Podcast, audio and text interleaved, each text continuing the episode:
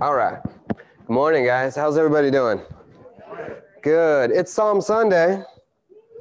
Uh, yeah, Van is with COVID.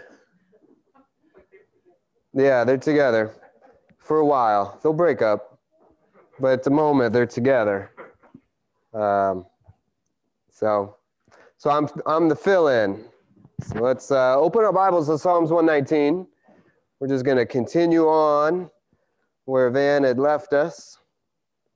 So we are up to the fourth stanza in the psalm. And just as a reminder, I think you guys uh, got this, but uh, you know, it, this psalm is broken down into stanzas of eight verses each. Every stanza, you'd see the the, the, the section begins with one of the, the Hebrew letters of the alphabet, and then it just works its way all the way through that alphabet. And if you were reading this in Hebrew, there's a really cool thing that the psalmist does.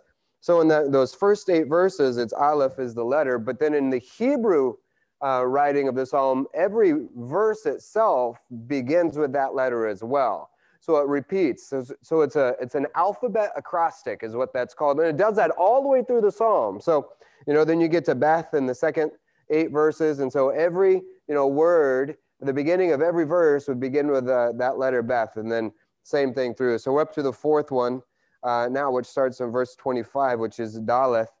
And uh, I had a, an example of someone who just kind of rewrote it in English so we could see what it looked like. I didn't even put it in the PowerPoint, so you're not missing it. Nobody's missing it.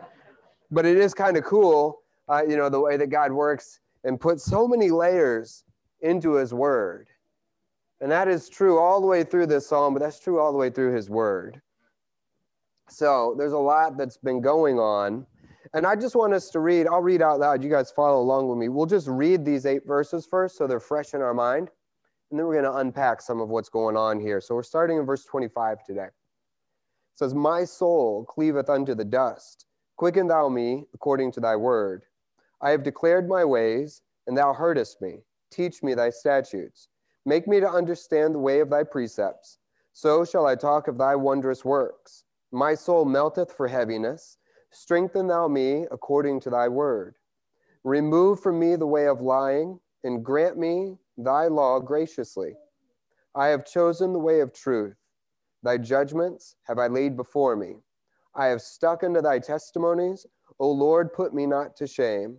I will, ru- I will run the way of thy commandments when thou shalt enlarge my heart. And uh, real quick, once again, let's ask the Lord to help us as we do this. God, help us as we do this, because you, like we just said, put so many layers into this word, and there's a lot that we could take out of this. There's a lot that could be said. there's probably too much that I already planned to say. But Lord, connect your word to our hearts as we need it. In Jesus' name, amen. You know, I find I find this psalm to be to be interesting, and, and this you know this section in particular as you get started. If you have you know a general familiarity with Psalms 119, then you probably think, you know, this is the, that it's that it's really long. Number one, you probably know that, and then you probably have the idea that this is where you know David is pouring out his heart for the Word of God, and in almost every verse in this psalm, in some way the, the Word of God is mentioned, and there's a lot of different words used to communicate that: His statutes, His precepts his law, his commandments, just sometimes it's just thy word, right? And so that comes over and over. And I think we generally would have an idea of this being a real kind of happy psalm and real encouraging psalm. It's the way to get God's heart, right? And, and it's gotten through his word. And, and maybe we have kind of that general church understanding, and there's nothing wrong with that understanding, but I want to point out that, that there's a lot of struggle in this psalm as well if you haven't really looked into it and paid much attention, well, you don't have to go any farther than the first verse we read today, because David starts with, My soul cleaveth unto the dust. It's raw, it's real, it's hard, it's depressing, even. And it hurts, right? And so David, and, and, and he's up and down in this psalm all the way through. He's exalting the Lord and is exalting God's word. And as soon as he, you know, makes recognition of some of the, the excellent things about God's nature and the excellent things about God's word, he turns right around and, and realizes his own despair, his own depravity, his own humanity, his own weakness, his own failures. And so, while it is a lot about love for the word, it's also a lot about David's struggle to love the word. And I like that because that's the reality for a lot of us. I like that David includes his own weaknesses, his own frailties, his own struggles. That he doesn't expect you to come and, and look at him like he was different than you in some way, that he was some superhuman. Like, like real men of God don't struggle. My soul cleaveth unto the dust. That's the pit of despair almost, right? And, this is, you know, this start, this is um, a poetic way to express the depth of the impact of things that, that even to his soul, to what he understood to be his innermost being, the core of who he is, is that he is, he is struggling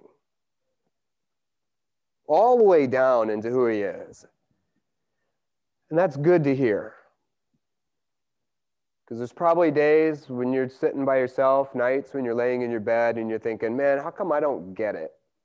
How come it's not as easy for me as it seems to be for the others? Why do I struggle and no one else does? Listen, David did too.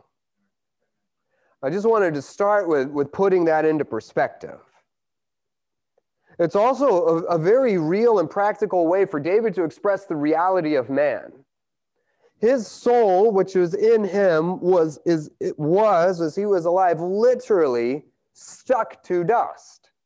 As it was bound to this body that god had given him made of the dust of the earth. And he and, and this is the thing that we all struggle with too. We are literally bound to dust still right? Our soul and, and is redeemed. Yeah and, and a lot that we could talk about. Circumcision without hands. Yeah cut away. But look i'm stuck in the dust and I can't get away from it. And Paul wrestled with it too. In Romans chapter 7, he just lays out this, this same idea of the same wrestling. I have, I have this desire within my soul, and then I have this desire within my flesh, and I can't shake it. I can't get away from it. And it's a good reminder that I am stuck to the dust in the frailties of my flesh and the weaknesses of my flesh, or even if you want to think about the, the best that my flesh has to offer, will always be dust. We're stuck to it. You know, Psalm 44 and verse 25, you get a very similar idea. For our soul is bowed down to the dust, our belly cleaveth unto the earth. And this idea comes up a lot throughout the Psalms of just the, the, the way that he struggled right? And so, you, and it continues even into the, the next verse, uh, which is where we'll, we'll really start digging in. He talks about he's declared his ways and, and, and thou heardest me. And, and we'll talk about those ways here in just a second. But uh, you can't see it, but I gave you a really simple way to break down this psalm. Anyway, I just wanted to start with that reminder that, that we are dust, we are weak, we struggle. Listen, your struggle is not unique. Okay? No matter what it is, your struggle is not unique. There is someone in this room, and if not in this room, then in the bigger body of this church that has shared your exact struggle. And there is somebody in this book who has shared your struggle. And the answers are there if we would look for them.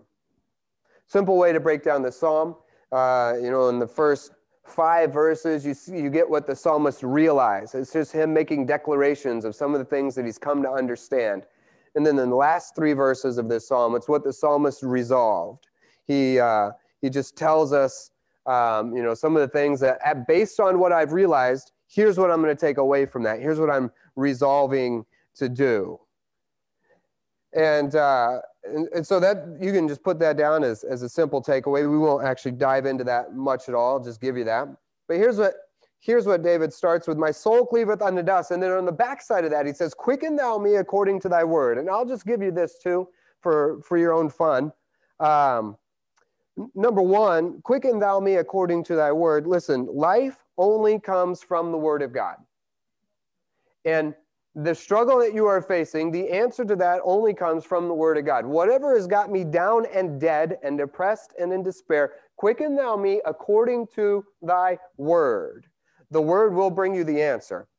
Uh, and so, so that is absolute truth that we can stand on. Quicken, though, is an interesting word. And I'll just give you this, and you can take it home and do what you want with it. It only appears 12 times in the Bible, interesting number, 12 times in the Bible. 11 of those are in the Psalms. It's almost unique to the Psalms. Nine of those are in Psalms 119. This is the first of those appearances in, in Psalms 119. It has already appeared in the Psalms, but in terms of 119, this is the first time it shows up. So, you know, 75% of the, the appearances of that word in the entire Bible appear in this chapter. The, the only one outside of Psalms is Romans 8 11. It says, But if the spirit of him that raised up Jesus from the dead dwell in you, he that raised up Christ from the dead shall also quicken your mortal bodies by his spirit which dwelleth in you. There's the answer to David's prayer it comes after the resurrection of Christ is that, by the way, one day too, your mortal bodies will be quickened. All right, so there's a lot there, but you can take that home with you um, and you can work through that. Here's our key thought for today, because in this next in the next section, I'll tell you what we really want to focus on today, because there's always a lot you could choose to focus on, right? But uh, our key our key thought for today is simple, and it's this living things move. All right? Uh, if you were to study science, Rosie homeschools our kids. They learned about the characteristics of living things recently. And there are certain characteristics that define all living things. And, and one of them is that living things move. It's scientific, it's a fact that, that runs true in, in our natural world but it's a fact that runs true in our spiritual life as well. It's important to remember that the way that God designed the physical is to be an, a, a type, an example of the real, the spiritual for us. So living things move. All right? Now, if you've been around a church, you've heard it said before, you're never stagnant. You're moving forward or backward, but you're always moving. You're growing or you're backsliding. You're moving in some direction. And here's where I really want to set uh, our, our focus as we as we look through this psalm, what you see next are five ways. I don't know if you noticed it when we just read through it real quick, but five ways show up in this psalm, and that's what we're going to put most of our time into. Are the five ways that show up in the psalm, and all of us are moving in one of these ways or paths, or maybe more than one of these ways or paths. It's possible for us to be on you know, multiple of these ways. Now, ultimately, of course, the way, when we're talking about our, our salvation, the most important way is Jesus, who said that I am the way, the truth, and the life. No man cometh unto the Father but by me.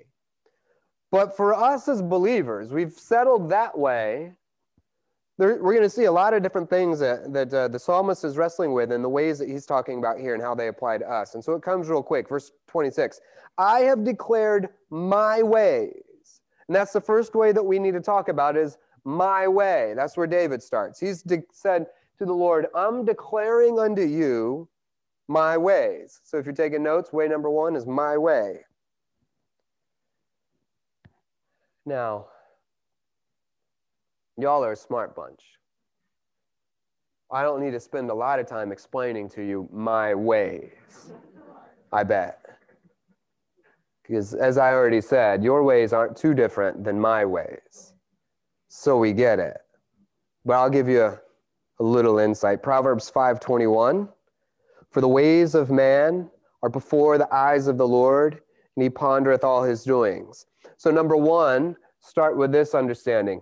God knows your ways, all your ways, right? And, and what David is doing here is kind of interesting because he gets that. He gets that, that, that God understands because, uh, you know, he writes about that too. But David says, I'm declaring my ways to the Lord. So they're already not secret. So all David is doing is telling God something he already knows. And somebody to go, well, that's a wasted breath. Like that's redundant. And then I'll remind you, wait, but you do it with your kids. right? Right? How many times do we tell our kids things they already know? so many times. But listen, listen, here's what I want to start with. we are wise to evaluate our ways and tell God what we see. In fact, here's our very first key point to take away. If we don't consider our way, then we cannot be in agreement with God.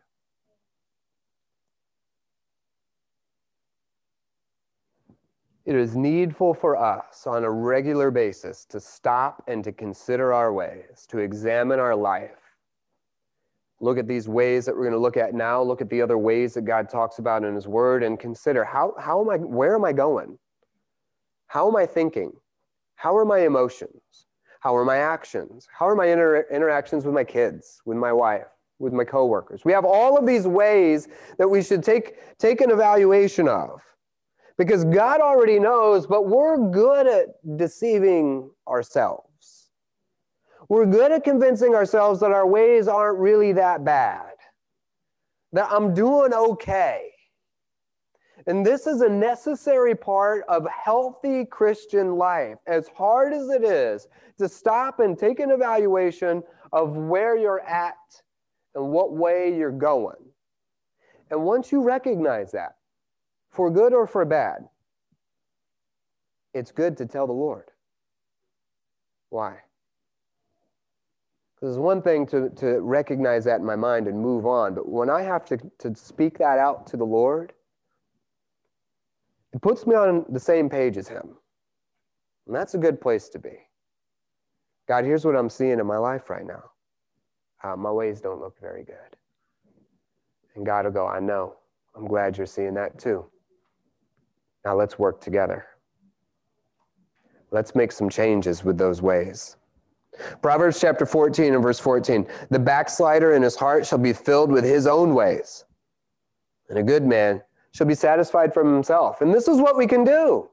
A good man will be satisfied from himself. And we can look at ourselves and, like I said, we can convince ourselves, I'm doing good, so I'm satisfied. But all that is, is like you sucking life off of your dead self.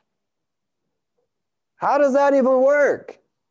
Ah, good work, me. Uh, well, you know, okay. A good man will be satisfied with himself. Listen, God didn't call you to be a good man. He called you to be a dead man, made alive in him. And a backslider in heart shall, shall be filled with his own ways. And this is, you know, a good test too. Uh, am I walking with the Lord? Am I backslidden? Well, am, are you filled with your own ways? Do you have to get everything that you want? That's probably backsliding. My way or the highway, kid. Really. I'm glad our God doesn't deal with us in the way we deal with our loved ones sometimes. He's far more merciful and loving than I am with those that I love. Right? Proverbs 16 and verse 2 just in case you, you're still wondering or, or doubting, all the ways of man are clean in his own eyes, but the Lord weigheth the spirits. It's easy to put those rose colored glasses on and look at my life and go, it's not that bad, it's good. But the Lord weigheth the spirits and he looks deep into the heart. Proverbs 21 and verse 8 The way of man is froward and strange. That's your way. That's my way. You know, you know, froward. It's kind of a funny old word. Anyone know what it means? Want to shout it?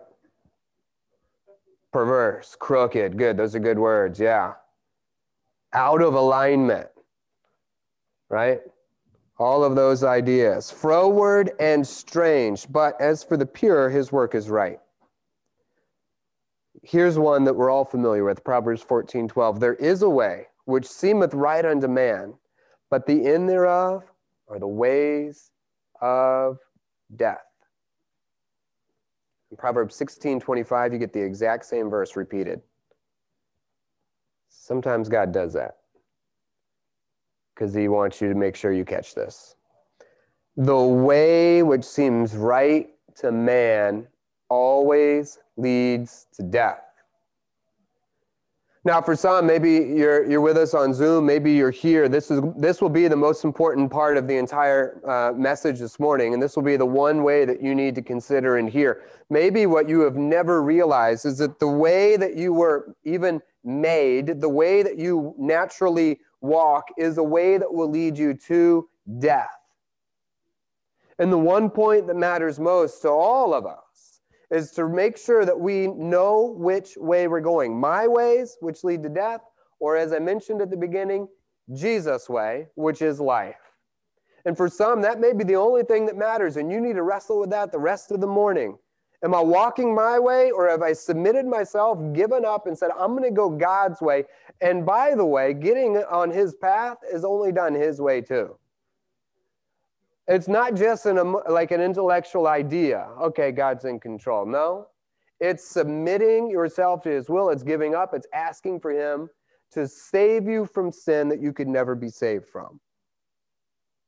If that's you, online or in person, here in about 15, 20 minutes, you might need to grab someone and ask them to pray for you. If you're online, you can, you can get someone in the chat to help you out.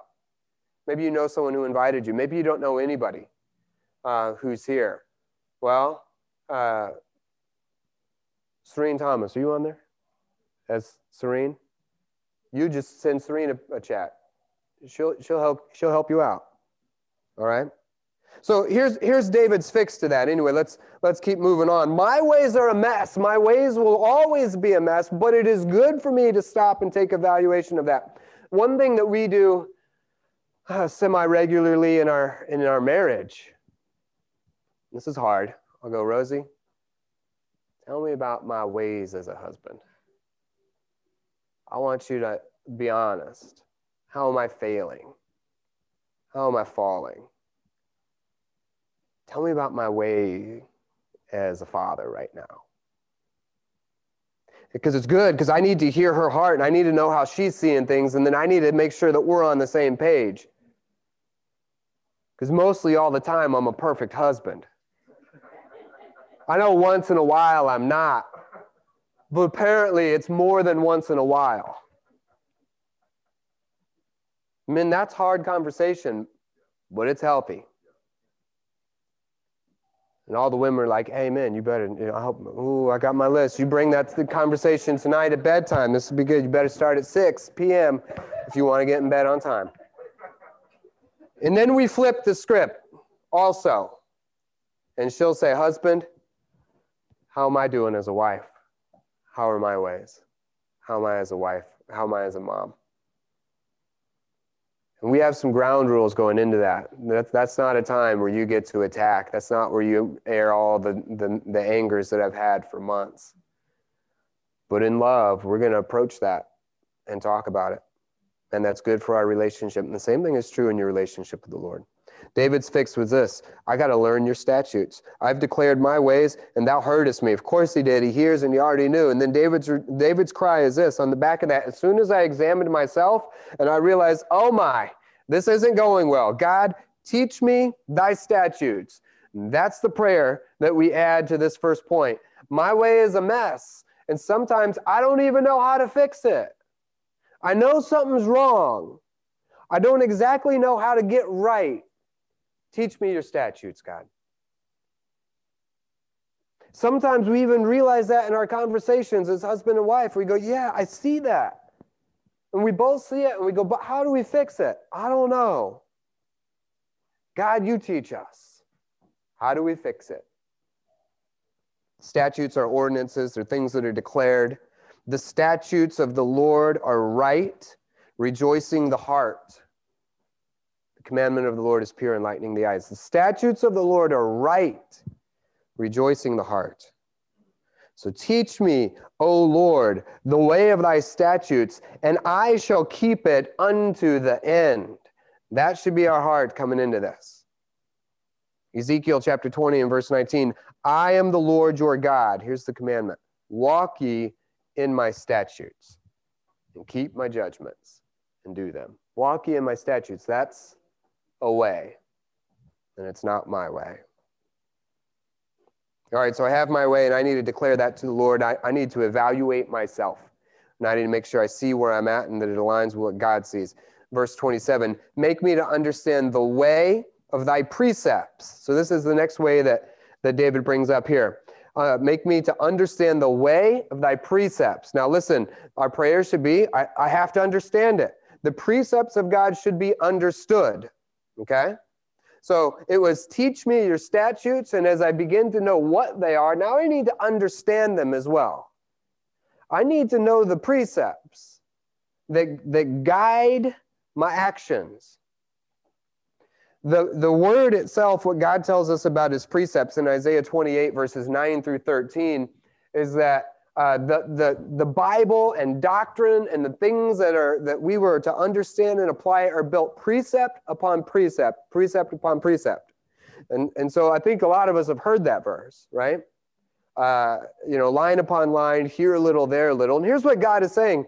He's saying, I have these, these, these precepts, these, these guiding principles for your life, and you take them and you learn them. And little by little, you continue to learn them and apply them in your life, and they will unlock bigger truth and bigger pictures for you. In fact, that's how that passage begins.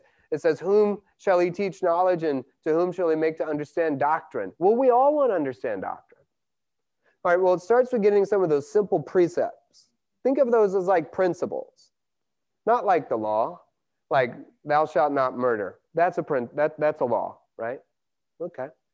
Think of it like no corrupt communication will proceed out of my mouth. That's a precept. Now, God doesn't tell you exactly what words to say in every situation, but if you take that precept and you take that principle and you're like, I'm just going to try that.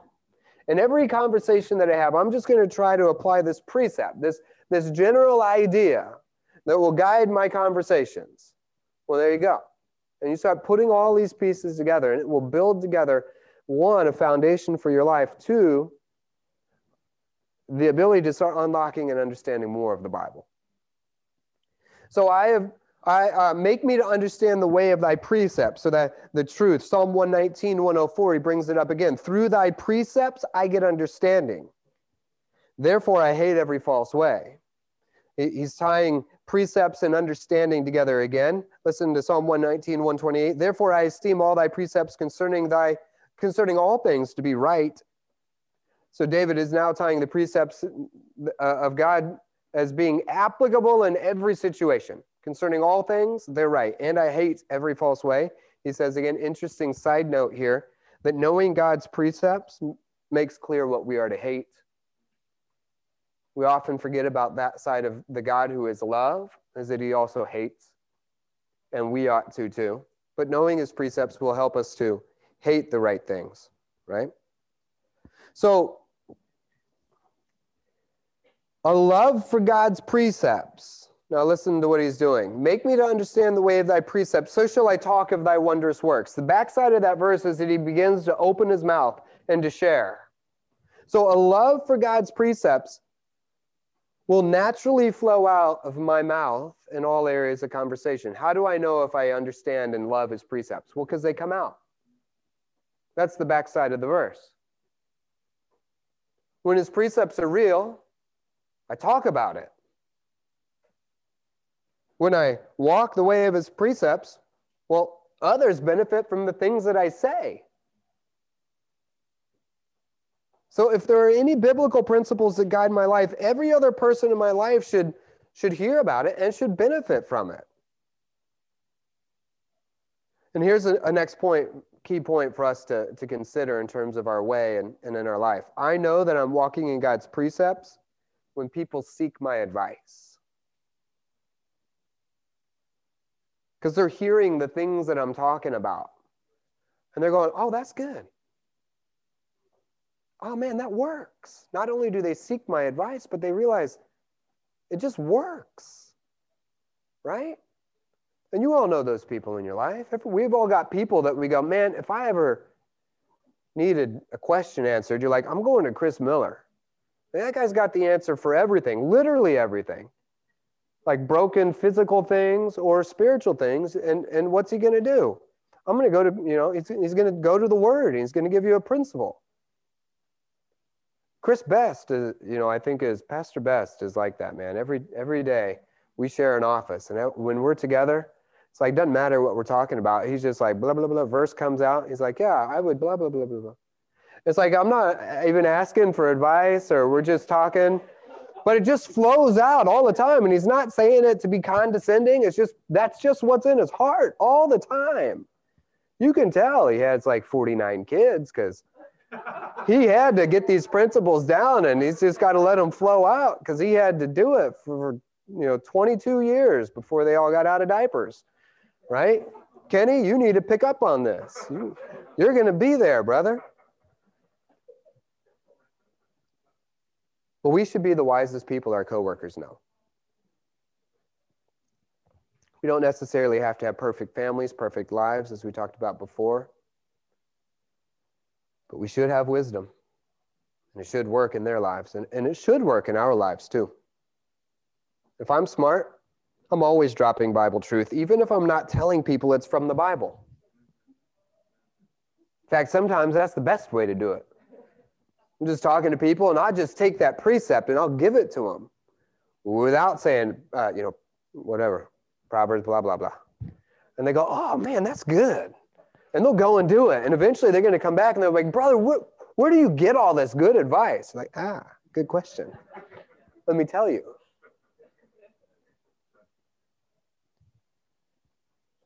This is what I'm frequently doing with my kids. You know, we have some rules in our house, we also have principles and the guide the, the way we interact with each other. Occasionally, we got to remind them of the rule but more frequently, we have to remind them of the principles. Usually, they're just yelling at each other. Well, we have some principles to guide that. Usually, they're just stingy, right? These are my toys. Well, we have some principles to help us work through that. And I'm just trying over and over and over with my children to give them the principles. Same thing with my students. I'm a teacher. Same thing with my coworkers. All right. So you should be the smartest person that your co coworkers know, and they should come to you and it should work. It's the way of his precepts. And it should make us talk. You know, I think one thing that's interesting about this point too is the more I understand his precepts, the, the less I understand uh, his works to some degree. Like the marvelous, incredible nature of his works. I try to understand it. My, I can't understand it. I just know it works. so uh, I think there's that side of it too. Uh, I just become more and more in awe with the Lord the more I get his principles and see them work. Verse 28 My soul melteth for heaviness. He's back into, you know, uh, back down again. Uh, strengthen me according unto thy word. Verse 29 Remove from me the way of lying. And this is the next way that we find is the way of lying. Remove from me the way of lying and grant me thy law graciously. And let's read verse 32 because they go together. I have chosen the way of truth. So we have two different ways right there the way of lying and the way of truth. Obviously, we know that those are opposite, they contrast one another. And, as we talk about this, the way of lying, uh, what he says first is it should be removed. Remove me from the way of lying. Now, again, this is uh, a wise thing that he's done. He recognizes where he's at. He's like, mm, I'm inclined to lie, to fabricate things. We'll make it nice, like stretch the truth, to embellish. That's what we want to do, right? We don't lie, we just embellish. Okay? Uh, and, and, David realized, and this is good too, that there are things about us that I, it, you know, I can, I can work at it in the power of my flesh, but it'll never work. In fact, this is our key point. I'll, I'll just give it to you for this, for, for thinking about lying. Leaving the paths of the flesh in the power of the flesh will never work long term. And this is what we try to do. Uh, well, okay, I won't lie. So in my own uh, willpower in my own attempt at morality, I decide I'm going to quit lying. Well, David, David went a step beyond that. He said, God, you remove this from me. Take it out of me or take me away from it. Because you have the ability to, to become better as a person in your own willpower. But that's never what God intended. He intended to work himself out of us so that it becomes manifest. And we're not actually doing it in the power of our flesh. And so this is the prayer remove me from that. So notice also that David here is contrasting uh, the way of lying with God's law, right? Remove from me the way of lying, and instead of that, grant me thy law graciously. And I, I want to make this point too, and it'll tie in with truth. When we talk about the way of truth, what Jesus says is uh, that his word is truth. Sanctify them through thy truth. Thy word is truth. John 17, 17. So, in terms of what is the way of truth, well, it's the way of, of the word of God. So, what is the way of lying? Well, it's the way that is contrary to the Word of God. And I want to put this real quickly just in the context of doctrine and in the context of teaching. Uh, it is for, for, for many of us, well, for all of us at, at some level, for all of us, it is dangerous to listen to lies. Meaning, bad doctrine will eventually infiltrate if you continue to listen to it. And you should if you're young in your faith, if you're new, if you're not grounded well in, in truth, I would say you should completely just get rid of the false doctrine and not hear it. Don't let that influence your, your young spiritual mind. And as you become, you know, more and more uh, mature, you, you realize we have to maybe study it a little bit to, you know, to teach on it, to counter it. Um, but listen, I don't want to spend my whole day diving into false doctrine because it's subtle, because it's sneaky, because the one who invented it is. And from the very beginning, he was able to slip the false doctrine in to Eve's heart and into her ears. And this is what, ha- what happens. The more you listen to it, the more likely you are to go, oh, yeah, I, I see that. I get that. That makes sense. And to be led astray. So, in terms of the way of lying, avoid it. Oh, but you know, my favorite podcast. Oh, my favorite preacher. Oh, the things he posts on, on Twitter. His tweets are so good. But they're rooted in uh, lies. They're rooted in bad doctrine. Well, I'm, you know, it just makes me feel good. It might but it's it's stealing your heart underneath. And usually that's the way it's fed to us now is uh, it's Facebook, it's Instagram, it's Twitter, and, we get just these little blurbs. You know? Just a, oh, and you're like, oh, that's a good statement. And you don't realize the subtlety that was put in there. Protect your heart. Protect your mind from the way of lies. And on the backside of that, then, is the way of truth which would be, of course, the way of God's word. And what he says here is this um, Remove from me the way of lying. Verse 30 I have chosen the way of truth. Thy judgments have I laid before me. Listen, uh, the key point, number, where are we at? Number four, in terms of the way of truth, the key point that goes with that is this continuing in truth will require judgment. The only way that you can keep moving forward in, in truth is that it will require you to make some decisions, to discern between right and wrong, to judge some things. Some of you might already have been fed the lie like, no man can judge me. We shouldn't judge. We should be kind. No, you should judge. That is a truth that comes from God's word. And when you have the truth of God, you are able to discern. And this is a, a mark of maturity is that as you grow in the Lord and you mature, you are able to make more and more right judgments and weed out more and more of the false, the error, the lie that is coming into your life. But following truth will always require judgment, discretion, discernment. Well, what really is discernment? I would say it's simply allowing God to decide and then following that at the core, I don't have to make the decision as to what is right and wrong. I just have to know what God says. The only decision I really need to make is am I going to follow it or not? So, judgment is required if we are going to keep ourselves in truth. Because in the last days, many will wander away. It will become easier and easier to hear an intriguing thing. And with everything that comes in, you must be discerning it. Our, our, pastor growing up, Jeff Adams, he used to say about any book that you read ever in life, no matter who wrote it, take his book, take John Piper's book, take Einstein's book, whatever it is, uh, especially though in terms of spiritual content. He says it's always like eating a whole fish. Have you ever eaten a whole fish?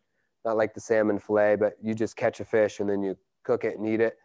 Some fish are full of bone. I mean, all fish are, have bones, but some have a lot of bones, right? And when you're eating fish, you eat it carefully and you're always pulling bones out. And half the time you're pulling bones out of your mouth. You get cartilage stuck in the roof of your mouth. Ah, you got to rip that stuff out. He said, listen, this is, this is how you have to discern everything that you hear coming in. Consider it to be like eating a fish. You eat the meat, you spit out the bones. And as you, as you mature, what you find is in this day and age, there's more and more bones out there. Spit those things out. All right, real quick, we got to get to the next way. I have chosen the way of truth, so thy judgments have I laid before me. Verse 31, I have stuck unto thy testimonies, O Lord, put me not to shame. In the very last verse, I will run the way of thy commandments when thou shalt enlarge my heart. So the last way is the way of his commandments. This is, this is a way that should be run. We should go hard after it. When you hear the commandments of the Lord, we ought to go with everything we have, running hard to seek after his commandments. And this is and this is the last key point. When you get God's heart, you will get God's heart for obedience. God's heart is always a heart for obedience. So if you struggle with obedience, well, ask God for his heart because his heart is towards obedience. Obedience should become easier and easier. That's one of the things I tell my kids all the time. When, when we ask things of them, we don't ask hard things of them. It's like when you take your jacket off, hang it on the hook, don't throw it on the floor. And then they throw it on the floor and then they do that with their pants for three days and i walk in the room and it's a disaster. And then we have to get some discipline and some correction. We got to talk through these things. And I'll, I'll always say to them obedience is easy isn't it? Like i'm not asking hard stuff of you. It's just the heart that isn't there when our hearts are in line with his commandments we run the way of obedience it becomes something that we desire it's natural to us so, what the psalmist resolved here in these last three verses, and we'll just close down with this. Uh, in verse 30, he says, I have chosen the way of thy truth. In verse 31, he says, I've stuck unto thy commandments. In verse 32, I will run, though uh, I'm stuck under thy testimony. Sorry, I will run the way of thy commandments. His, in verse 30, you see his decision to live for God. In verse 31, you see his determination to live for God. In verse 32, you see his desire to live for God. And this is where God wants us to get beyond the determination, beyond doing it in my will, and for it to actually be the desire of our heart to live for Him. Or if you to make it simple, it's choose, stick, run. That's what he says in the last three verses. Write that down. There's a good takeaway. Just do that in your life. Choose, stick, run. Make the right choice, stick to it, and then run after it. What he tells us also is there's something that I that he's done. I have chosen the way of truth. Good, good choice. Done in the past. It's something I'm doing. I have stuck unto thy testimonies. It's ongoing. And then it's a future I, I will do. I will continue to run. You take those last three verses and he just lays out for you exactly how you get there. Five ways. Where are you? Five ways for us to evaluate our walk with the Lord and a simple way to, to, to package it and take it away. There's some things that we all have to choose. I hope God is showing you what they are. Pray to Him and ask Him because He will. He loves to show it, He loves to reveal it. And then stick to it. The hard thing, uh, uh, you know, with anything is, is those first few times. But God, I'm going to stick to it. I'm going to stick to it. I'm going to do it until it becomes the desire of your heart. And then I'm just running free like a kid. I'm just running in your ways. So let's bow our heads. Let's let's close with prayer. We'll have about another seven or eight minutes before we head out of here. It's a good time to do what, what we just started with, to look at your ways and tell them to the Lord. God, this is the way that I'm going. It's not good. Help me out of it. God, I need the way of your precepts. God, I need to avoid the way of lying. God, I, I've, I've got to get more into the way of truth. Maybe you're good at avoiding lying, but you just don't ever get into the word of God. Well, you got to have the way of truth. Maybe you're not good at, at discerning. Maybe, maybe you realize that's one of the ways where you're weak. God, help me to discern, to make right decisions. Maybe you don't know his precepts. Nobody wants to hear what you have to say. Well, they should. Heavenly Father, God, show us our ways, and more importantly, show us your ways. And knit our hearts to it so that we can, we can run when we read it, when we see it, when we know it. In Jesus' name, amen.